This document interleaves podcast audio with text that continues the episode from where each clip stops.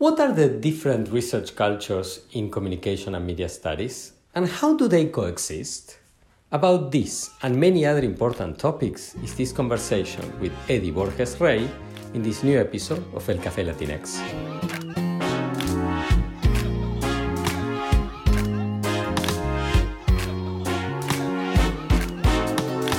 What is the experience of being a Latinx or Latin American scholar in the field of communication and media studies?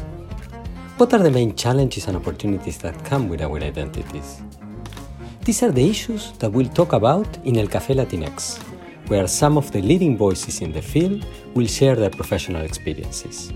Hola, my name is Pablo Boczkowski. I teach at Northwestern University, where I hold the Hamad bin Khalifa Al Thani Chair in Communication.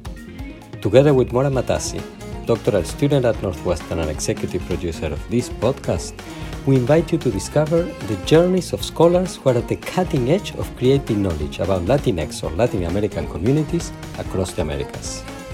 These are our stories. Esas son nuestras historias. Estas son nuestras historias. Welcome to this new episode of El Café Latinx. I am delighted to have with us Eddy Borges. Eddy is Associate Professor in Residence in the digital journalism and emerging media uh, topic of the Journalism and Strategic Communication program at Northwestern University in Qatar. Before NUQ, he was senior lecturer in journalism studies at the University of Stirling in the UK, associate lecturer at the University of Malaga in Spain, and he also had a number of positions in his home country of Venezuela. He got his bachelor's degree uh, in broadcast journalism at the University of Zulia in Venezuela, and then his master's and his PhD, both in communication, at the University of Malaga in Spain. Eddy is a widely published author, author with many, many articles under his name and two books and eight collections. Uh, the most recent one is Data Journalism in the Global South, which came out with Palgrave. And he has a forthcoming Routledge Companion to Journalism in the Global South. He also has an exceedingly uh, successful track record in getting uh, research funds. Most recently, a very large grant from the Qatar National Research Fund for his study on media use in the Middle East. Eddy, welcome to El Café Latinx. Thank you very much for having me. Our pleasure, my friend. So tell us, how did it all begin? That is, what was the start of the journey that led you to become an academic? Well, um, after I graduated from university, and during that period of time, uh, when I was uh, cursing my studies at the university, I, I always uh, had a role within academic life in, in uh, to a degree. So uh, there were um, extracurricular um, courses that uh, students that were inclined to teach will will will take over, and one of those was um, film appreciation or, or something along those lines uh, that I, I taught for a number of, of years. Uh, and also I worked as the what we call preparador. You know, I, I was responsible to help for, for helping students uh, editing uh, their uh, and also using the, the, the ENG camera uh, to complete their assignments. So I, I, I, I kind of had a, a, a foot already on, on, on um, an academia by the time I graduated. And after 15 years working in the media industry, um, you probably know that uh, you know places like like my home country in Venezuela, those positions that, that you have in the media industry are are very very politicized. Uh, they are depending on you know influence and all that those those kind of things.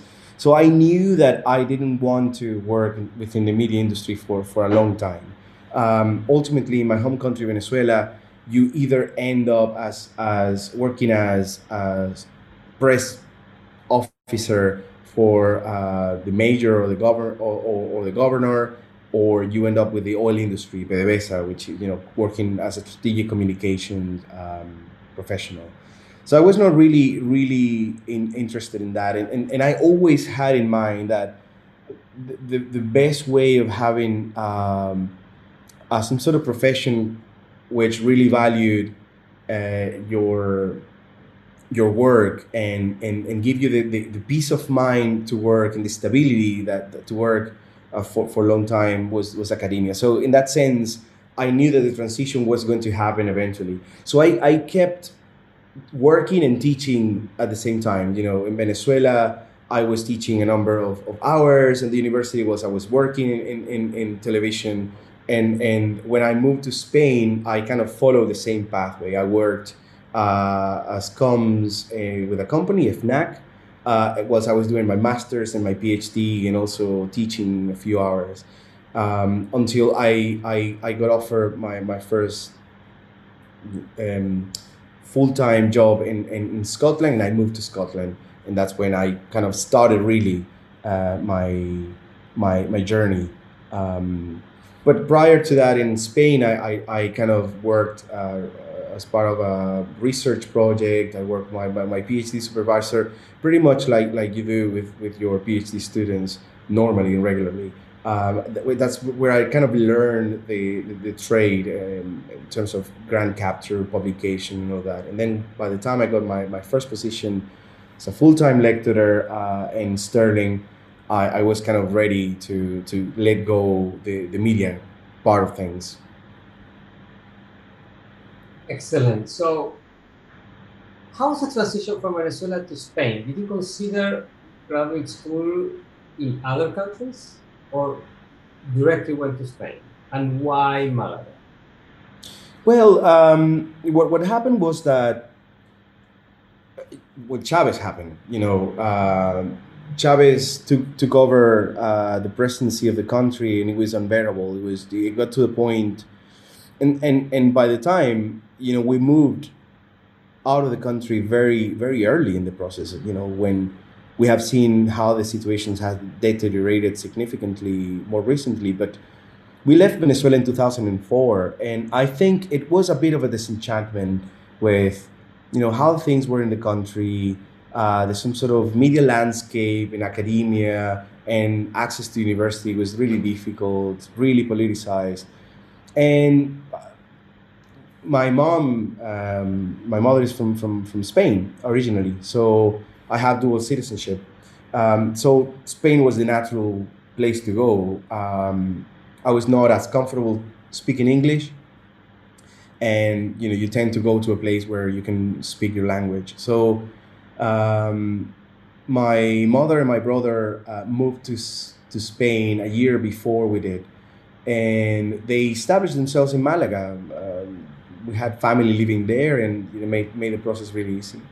Um, but it was a very humbling uh, process. It was um, you as, as an immigrant, you tend to try to continue your your your career uh, progression, and and it was it was something that I couldn't do. So I had to go back to work in the in the media industry in very very you know strange positions, producing audiovisual content, but but um, uh, doing all the heavy lifting myself. You know, no, I was I was a, a, a, an executive um, producer before I moved to Spain. I was you know the boss, and I had you know camera crews responsible. Uh, I was responsible for camera crews and journalists, and I was producing a, a, a range, a whole a whole um, um, program um, set uh, for for a TV channel and by the time I moved, I was I was the camera, I was doing the editing myself, I was doing all that stuff in Spain,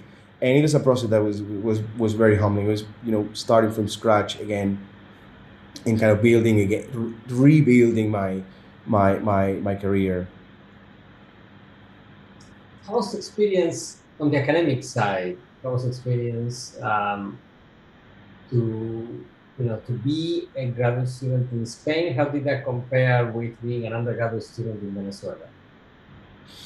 Well, um, this is one of the interesting things that I learned throughout this journey, Pablo. Um, and I think one of the things, the main takeaways that I have, uh, I have had in recent years is that uh, how wrong we are to always overlook and to look down things that we learn in our home countries uh, and, and, and in places that you know normally are termed as the third world. Um, you, you know, um, one thing being a, a, a, a, graduate student in Spain to me to this day is is is what even in Venezuela too because in Venezuela I started a, a master's degree in uh, research and education where I was exposed to you know for the first time to many principles that still are, are the foundation of my academic research uh, you know epistemologies uh, paradigms uh, for instance, differences between positivism and phenomenology or ethnography and complexity, all of that I learned in Venezuela, you know, believe it or not. Um, and to this day, I haven't seen that taught uh, in, in any country of the first world. Um, but when I moved to Spain, and that pretty much um, kind of define and outline my my my some sort of the essence of my academic uh, approach. I was my, my PhD supervisor uh, who worked really close with Armand Mattelart, for instance. Uh, he was very very into the, some sort of French philosophy uh, and French sociology. He was he was very fluent in that, and and, and French philosophers and sociologists to, to me have very interesting, deep, sophisticated uh, theorizations of the world. I, I, really love French philosophers. Um, and, and, the fact that I, I, I kind of, the, my, my, my training, my formation was, was within those realms. When I got to the UK, I, I, I had to really kind of really quickly get up to speed with, with different traditions that to me were, were completely different, you know. Um, so coming from from being a, for instance, uh, a social constructionist, uh, going through sociosemiotics, post-structuralism, all of that, I quickly had to change and start reading representation and, and, and, theories that were really robust and important um, in, in the UK. So I still myself feel the, the, the, urge, the urge to theorize things through uh, French optic, French prism, and I only resort to uh, to the, the, the, most usual suspects that um, is used in, within our field if I have to, but I, I try to avoid to. Interesting. So, so why did you? Why Stirling? How was the, that process for you? I mean, you finished at Malaga, and how do you go from Spain to Scotland? Um, um, you know, as part of your first job. Well, this is an interesting story because my PhD, believe it or not, was not in journalism or any related matter. Was in music and communication. Okay so, um, uh, the main question that I was trying to answer in both my master's dissertation and my PhD dissertation was the ways in which the music was able to communicate. Um, and by the time Simon Frith, who is one of the well-known scholars in, in, in music, in musicology, was in Stirling. So um, one of the one of the uh, requirements for obtaining a European uh, doctorate is that you spend uh, one month, uh, at least one month, in an, an, international European center doing research. And I, I wanted to go and, and work with Simon Frith. Um, but by the time I, I, got to Stirling, he moved to Edinburgh. Um, so I, I, I, was in the Stirling Media Research Center, uh, spent uh, a month doing research on my on my PhD because their their library was had most of the best uh, books on on on cognitive music psychology.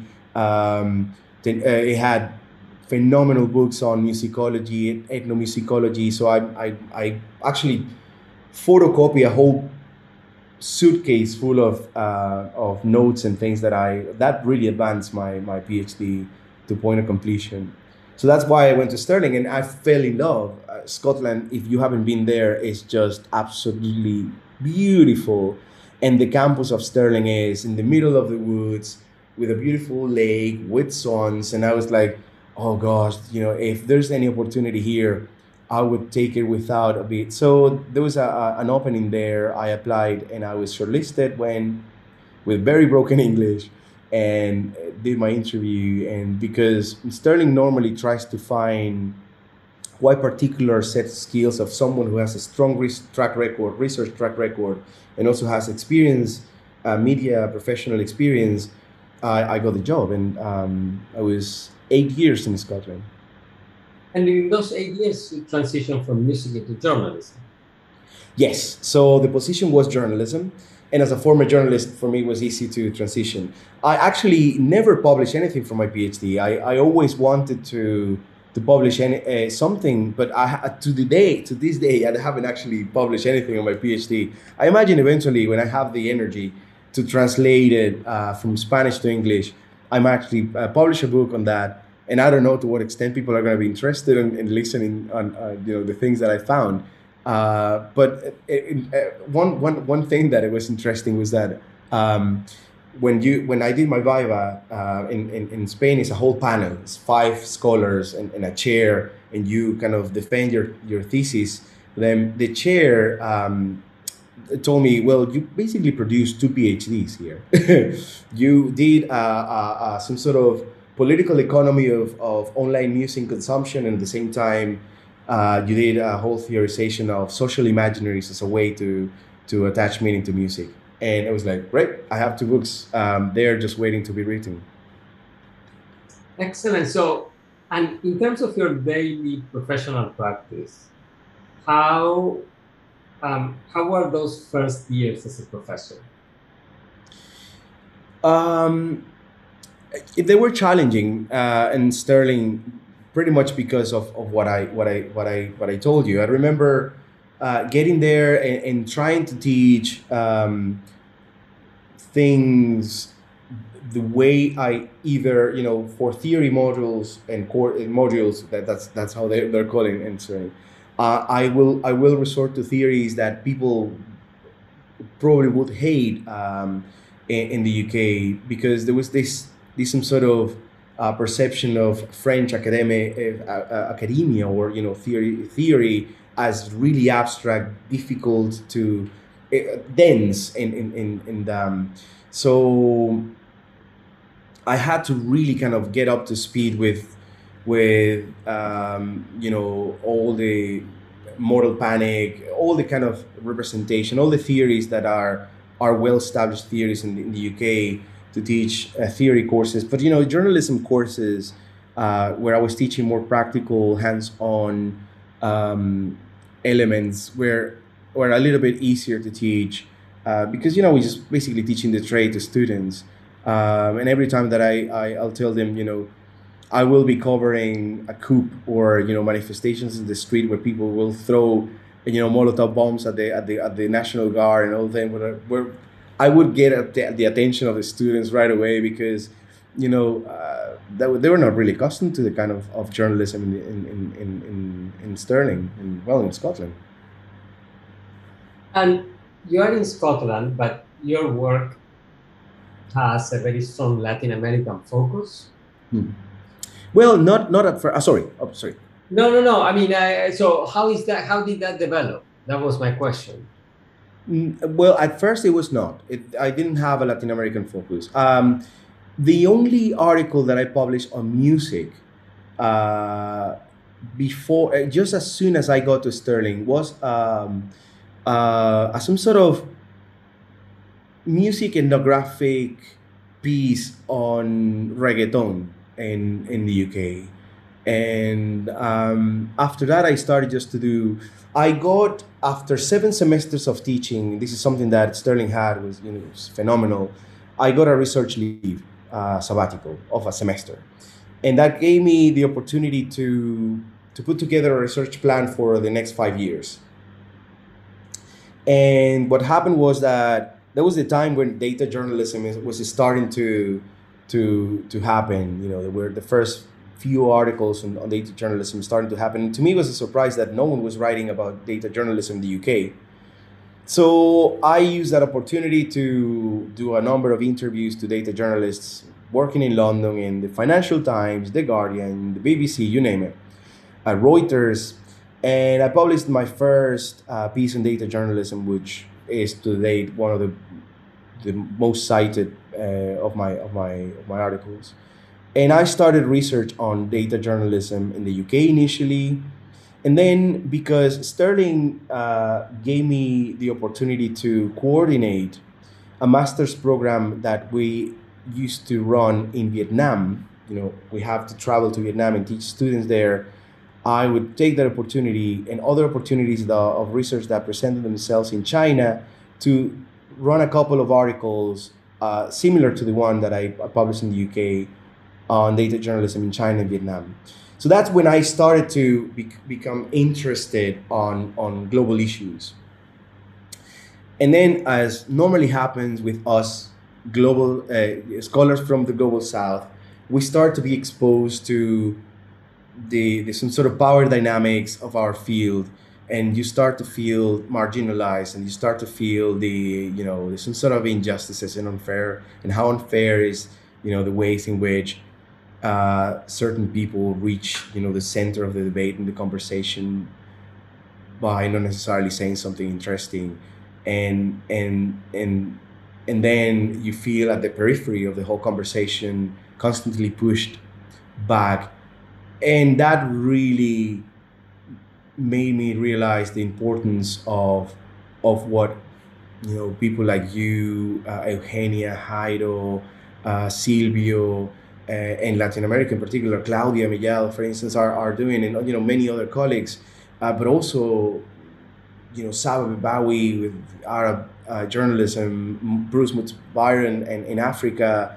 Uh, many other scholars in the rest of the global south. And I started to read and read obsessively their work and, and to start to see that what I experienced as a professional journalist, the ways in which I did journalism, the ways in which I perceived journalism were not necessarily the ways in which our field was representing or depicting journalism more generally, assuming that that's the universal journalism that is practiced all over the world. And I started to feel the urge to challenge and question those things. And this has started to happen in a, in a period where gender equality became a, a very important issue for discussion. Uh, race became a very important issue discussion. And then I felt part of, of the whole discussion, uh, and, and, I started to feel the, you know, the urge to, to push back. What has been the reception of your pushback? Well, those those those guys are really well foxholed into their trenches. You know, that's that's that's that's a reality. Um, there's um, there are there are in my view scholars from the global north that are legitimately interested in in, in in widening access to, to people from the global south to the to the center of the debate and the, the disciplines. There are people that are obviously in control of, of, of, of, the conversation and they are not willing to let go. They, they everything is comfy, cozy and warmy, and they obviously don't want to let go. Uh, there are always the people that are called, you know, to talk about issues. They, they go and, and do uh, talks for governments. You know, they, they're comfortable in that position. Um, as long as their agenda remains being the predominant agenda, they're going to be the ones that pretty much control and drive the conversation. And there are others that see it as a means to be politically correct. You know, it's not really necessarily that they feel that they, there needs to be uh, an equitable access to, to, to the conversation, but what they feel is that well, we didn't we need to do, to do it because it's politically correct. Um, so those are the kind of the three main ways in which I see the reaction of the status quo, if you like, um, um, in relation to this pushback. And do you see things changing over time or staying more or less the same? That's a really good question. Um, I feel I, I, at this moment I'm a bit reluctant, skeptic, and I, I feel that um, because I am currently the international liaison uh, for the journalism division in, in, in the ICA, the International Communication Association. Uh, and uh, when I took on took on that role in, in, in, in uh, two years ago, I was really really enthusiastic and really excited to see what what, what, what can be done. Obviously, COVID didn't help in, in, in creating a, a, a space for, for these conversations. But at the same time, um, initiatives didn't happen. Uh, what I what I found was that people at the periphery were not really interested in being part of the ICA. They were, you know, uh, most of the people. Sorry. Oh, my apologies. Some of the people that um, that we were trying to get into, you know, coming to the ICA, they were particularly not interested. They, they, they were other, um, um, there were other um, spaces uh, like I, ECREA, for instance, in Europe, or, and here you will have to cut because I don't remember IIACA or I, that one. IAMCR.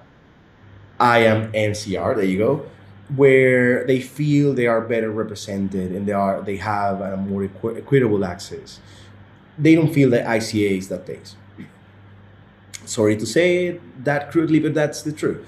Um, on the other hand, I also started to see how, for instance, research traditions that will never behave the same way that the, the traditions from, for instance, the United States or the United Kingdom uh, behaved in terms of their approach to theory, the ways in which they um, they will um, gather data or, or, or, or, theorize or problematize an issue.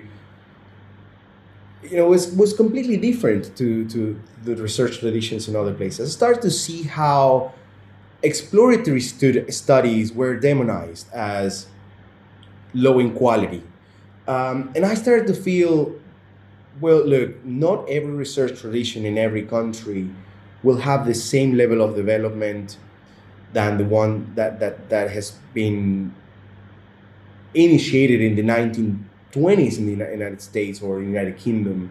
Uh, many traditions, many research trajectories started really late, and they are in those stages of exploration which will lead to gather of empirical data that in the future will lead to phenomenal theorizations. But at the moment, we cannot really ignore those exploratory stages by saying they are low quality because that's the stage at where, at where they are at the moment. The same way, we cannot um, ask certain research cultures to question uh, the work of of previous masters in, in the area because they don't feel comfortable doing so. So there's a lack of, of cultural awareness that prevents many, many, many, many uh, scholars from the global south to really gain access to the center of the discussion. And that is a shame because, you know, I am sure uh, one, one particular uh, one particular thing that I, I am very upset about is every time that a scholar from the global north or uh, uh, publishes an article or a book where it says they, thus far it hasn't it haven't it hasn't been uh, an intellectually robust discussion on this. As a means to justify the importance of their work I, I really ask them I, I really ask them are you sure? Do you know if if something written in Arab in Arabic, in Arabic or something written in Mandarin or something written in Spanish hasn't reached the same level of, of sophistication that you do. You feel so so confident that that thus far because you have not read anything in English you are the only one doing that. That to me is insulting. What could be done to change the state of affairs? Well um, one of the first things that I wanted to do was to I knew that ICA was um, was I don't know if helping, but there were kind of associated conferences taking place in other in other countries, and I wanted to really kind of travel there because I think the most important thing that needs to happen is not granting access, is the synergy, is the cross pollination. That's that's what is necessary because it doesn't matter if there's a a whole panel, uh, um, and, and we saw this ourselves, Pablo, when we organized the the pre-conference uh, uh, Latin American uh, media during all these years. How many scholars that how many journalism st- study scholars have come to our conference? How many? Even though that we're we're actually delivering papers in English, we're we're basically following all the steps for people just from other uh, uh, disciplines to come and, and, and, and being exposed to the research that we're doing which is high caliber, which is high quality, which is done by top profile scholars in the world, how many have come? They're not really interested. Uh, they're interested to come to the same political communication panels, to the same uh, sociology of the news panels that, that, that they are interested on. But as long as they don't come and they start just kind of interacting with scholars from, from the periphery, and those scholars have real meaningful access to the center of the conversation without being uh, disregarded as low quality, as not really kind of there, as not sophisticated enough, as not complex enough, and all of that, we're not going to have this necessary conversation. And do you think that in other professional societies is better um, based on your experience? It might be. Uh, I've heard that, for instance, those two uh, conferences and, and they, they do a better job in making feel uh, making feel people from, from the global south welcome. Uh, but I, I, I, I might, myself haven't experienced that yet. I um, I have attended a few ECREA, ECREA uh, and, and, and, and I mostly go to ICA. Um, but um, I, I, I am particularly skeptical at the moment, and that perhaps is the state of you know the, the moment in my life where I am at the moment that perhaps is not really helpful. But um, uh, I like to think that there's an opportunity. You know, um, the, the, the, the fact that many many PhD students coming from the global south are making it to the United States, United, K, uh, United, the United Kingdom, getting their PhDs there potentially uh, getting a job within within those those those spaces. And then from within they're starting to challenge the, the status quo. That is an important aspect. But then we have those phds facing a duality that is awful. Because i have seen i have provided advice to those phd students uh, and, and telling them look why are you on a piece that has to do with data journalism and say for the sake of argument, Colombia, why are you citing studies, only studies on data journalism in the United States, when there's a, a body of knowledge on data journalism in Latin America that should be citing? It says, well, because the peer reviewer asked me to do it. It says, well, but the problem is the peer reviewer is making a mistake because he's imposing his own views and his own discipline uh, perspective, disciplinary perspective on an article that is contextually different. So you, those PhD students are faced with the duality in a, in a, in a very limited and finite space word count.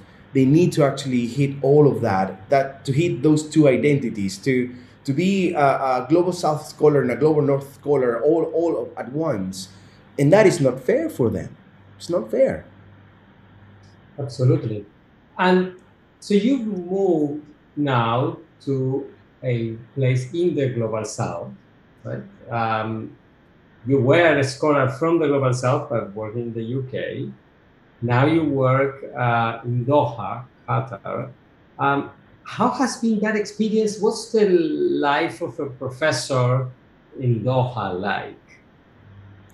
Well, look, um, I started to really enjoy multiculturality, multiculturality within the campus in Stirling. Stirling, I had a lot of students from from mostly Scots and mostly you know people from the United Kingdom, but we had a number of students coming from China. We had a number of students. I actually was able to go and, and teach students in Vietnam, teach students in in, in, in, in China. and and becoming aware of what a global professor really is. You know, how then you behave yourselves and conduct yourselves when you're teaching students in, in different cultures. And that to me was a phenomenal experience. Not only because I got to eat phenomenal food in, in, in countries that, you know, cook the authentic delicacies that I, you know, I, I absolutely love uh, to this day. So I kind of try to implement those, those ideas. But what I love the most about teaching here in Qatar is that I get to teach my journalism again. So, for instance, just to give you an example, every time that I taught a student how to access or how to file a Freedom of Information Act request, this is something that I learned myself in the UK. I never did as a journalist. Okay? I know this is something that journalists in the UK do, and I need to teach my students, uh, my journalist students in the UK, because they need to do it as a journalist in the UK but I myself never never was able to file a Freedom of Information Act request in any government in, in, the, in Venezuela. Neither during the, the, the, the Chavez Maduro um, uh, era, nor uh, when you know, the democracy that we experienced during more than 30 years was in place.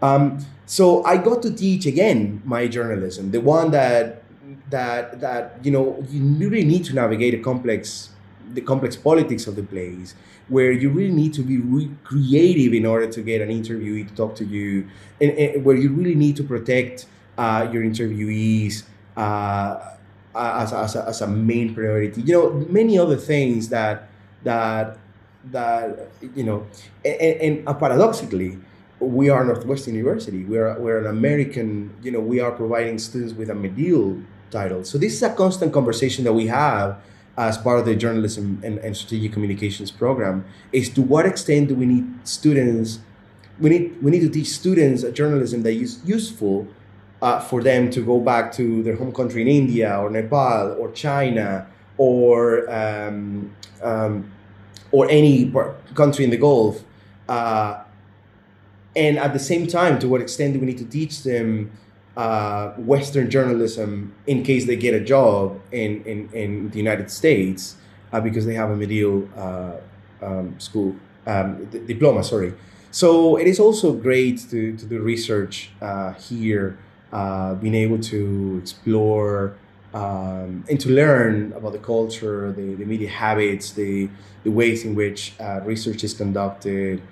I, I, am, I am over the moon. my students are are super smart and bright and sharp. They are way they have this unextinguishable appetite to learn and and and they are uh, they are absolutely phenomenal and i get to, to to learn about the cultures of many other countries that i haven't been ex- ex- exposed to by just having conversations with them uh, talking about you know traditions rituals food culture music etc well, probably the Northwestern University in Qatar campus is even more global in terms of number of countries represented than the Stirling campus, the Scotland, the Malaga campus. Yes, indeed, it is. Of course, completely. And also a different, slightly different mix, I'm assuming. Yes, it is. It is absolutely. And to me, what is interesting is um, when when we had a conversation with Charles Whitaker, uh, who's the dean of, of the of the, of the Medill School, he was quite aware. He says, you know, he said to us, you know what you do here guys is is is super different to what we do. Here it's, a, it's an all american school of journalism whereas in here you have a more global uh, outlook. You you are able to, teach uh, different forms of journalism. And, and i think that's the very interesting discussion is the, is challenging this notion that there's a, a quintessential universal journalism that is applicable and transferable to all parts of the world.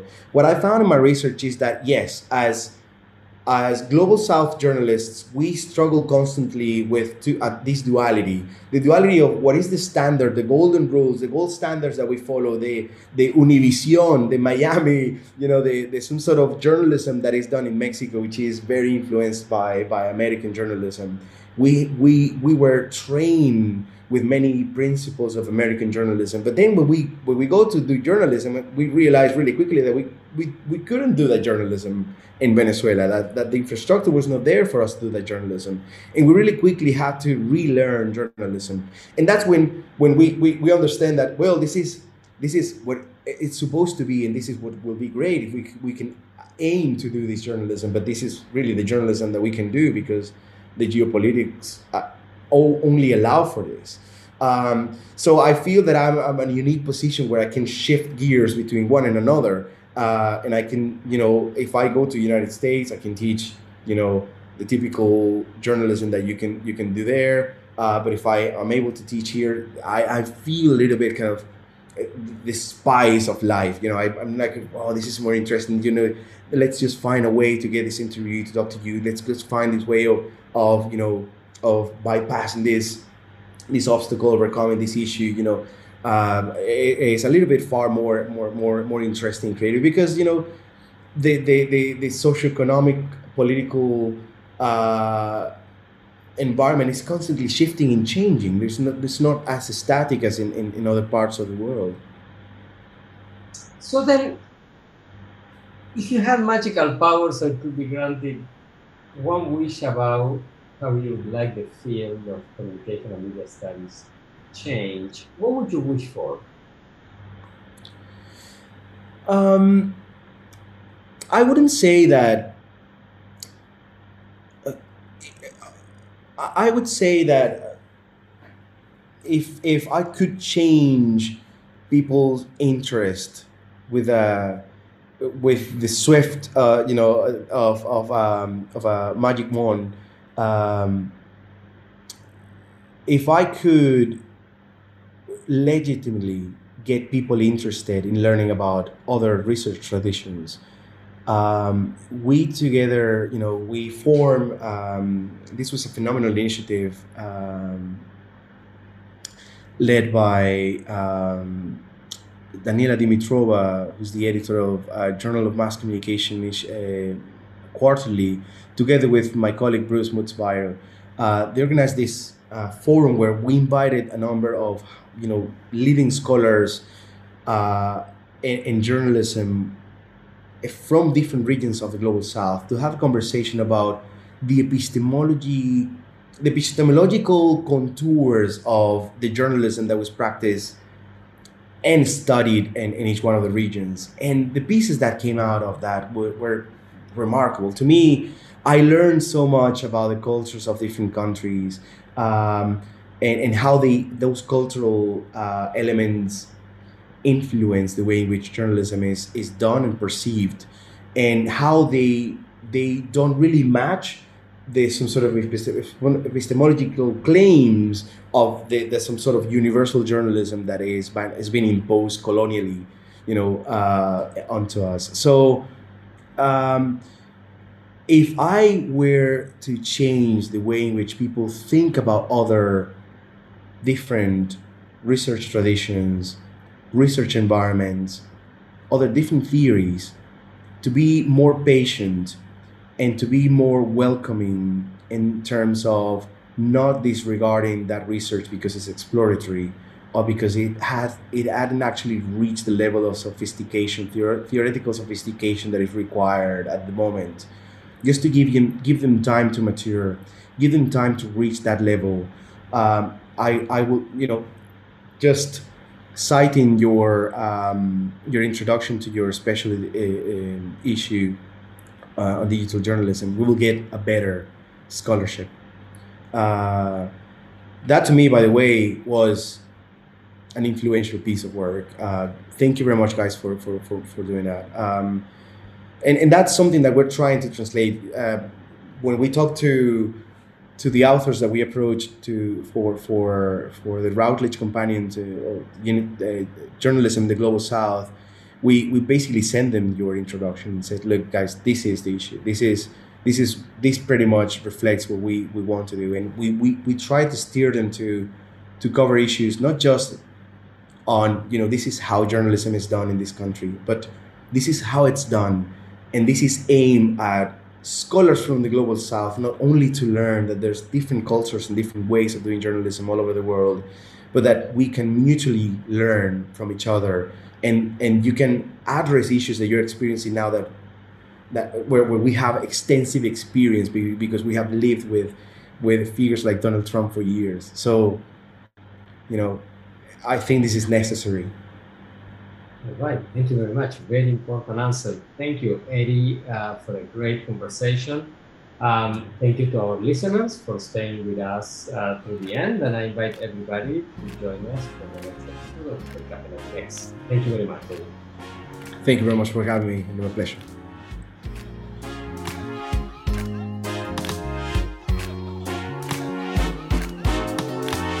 El Café Latinx is a production of the Center for Latinx Digital Media in the Department of Communication Studies at Northwestern University. I am Pablo Boczkowski, your host, and I'm joined by executive producer Mona Matasi.